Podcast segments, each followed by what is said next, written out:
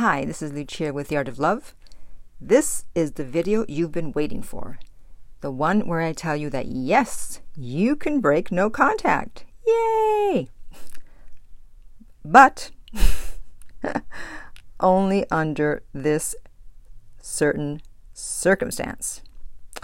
And that is that at least nine months have gone by since the breakup, and there's been little to no contact in those nine months.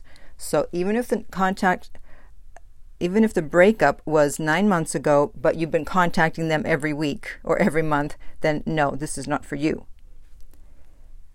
So if at least nine months have gone by since the breakup, and there's been little to no contact, so I'm not going to pretend that most people are able to go nine months with no contact. I'm sure you probably broke it at one time, that's fine, or two times. Then you can reach out because it's now the holidays and this is a good time to do it. Because after nine months, the chances are slim that your ex is going to contact you, especially if you're a guy. Usually, you're going to hear from your ex sooner rather than later if they want to get back with you, unless they started dating someone else. But if they're still single and nine months have gone by and you haven't heard from them, then at this point, you almost have nothing to lose. You're probably feeling a lot better now after nine or more months than you did at the beginning in the first few months. And you should be able to handle the consequences, meaning if you don't hear back from them or if you do just chat with them and it doesn't look like you're going to get back together. You should be at that place where you're more or less okay with it. But if you're still very emotional about the breakup and you can't handle any type of rejection, then do not contact them, even if it's been nine months or nine years. You need to be in a place where, whatever the outcome, you're going to be more or less okay with it. It's like, yeah, I would like to get back with her or him, but if not, you know, it's been nine months. I've moved on. I've worked on myself. I feel better. So I won't be totally devastated. So now is the perfect time to do it. It's the holidays. You can wish them um, happy holidays, Merry Christmas, Happy New Year, something like that. You'll have a good excuse. And I know people are thinking, but wait, you said never to break no contact. I know, darling.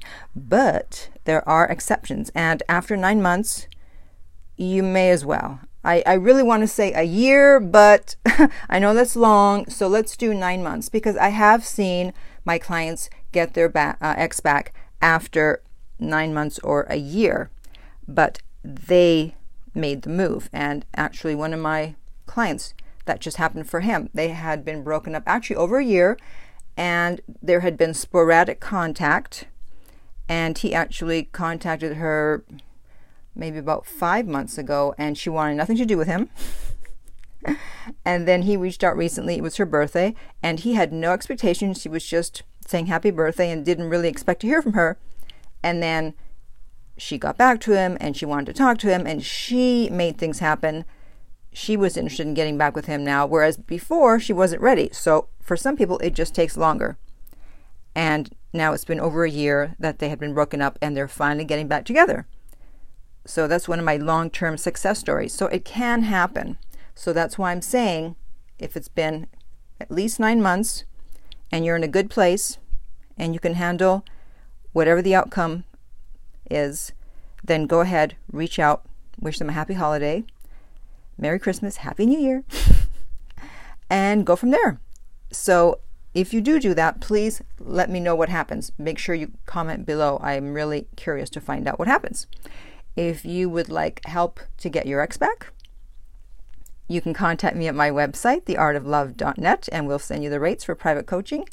If you're listening to this on iTunes, I would appreciate if you would rate and review the podcast.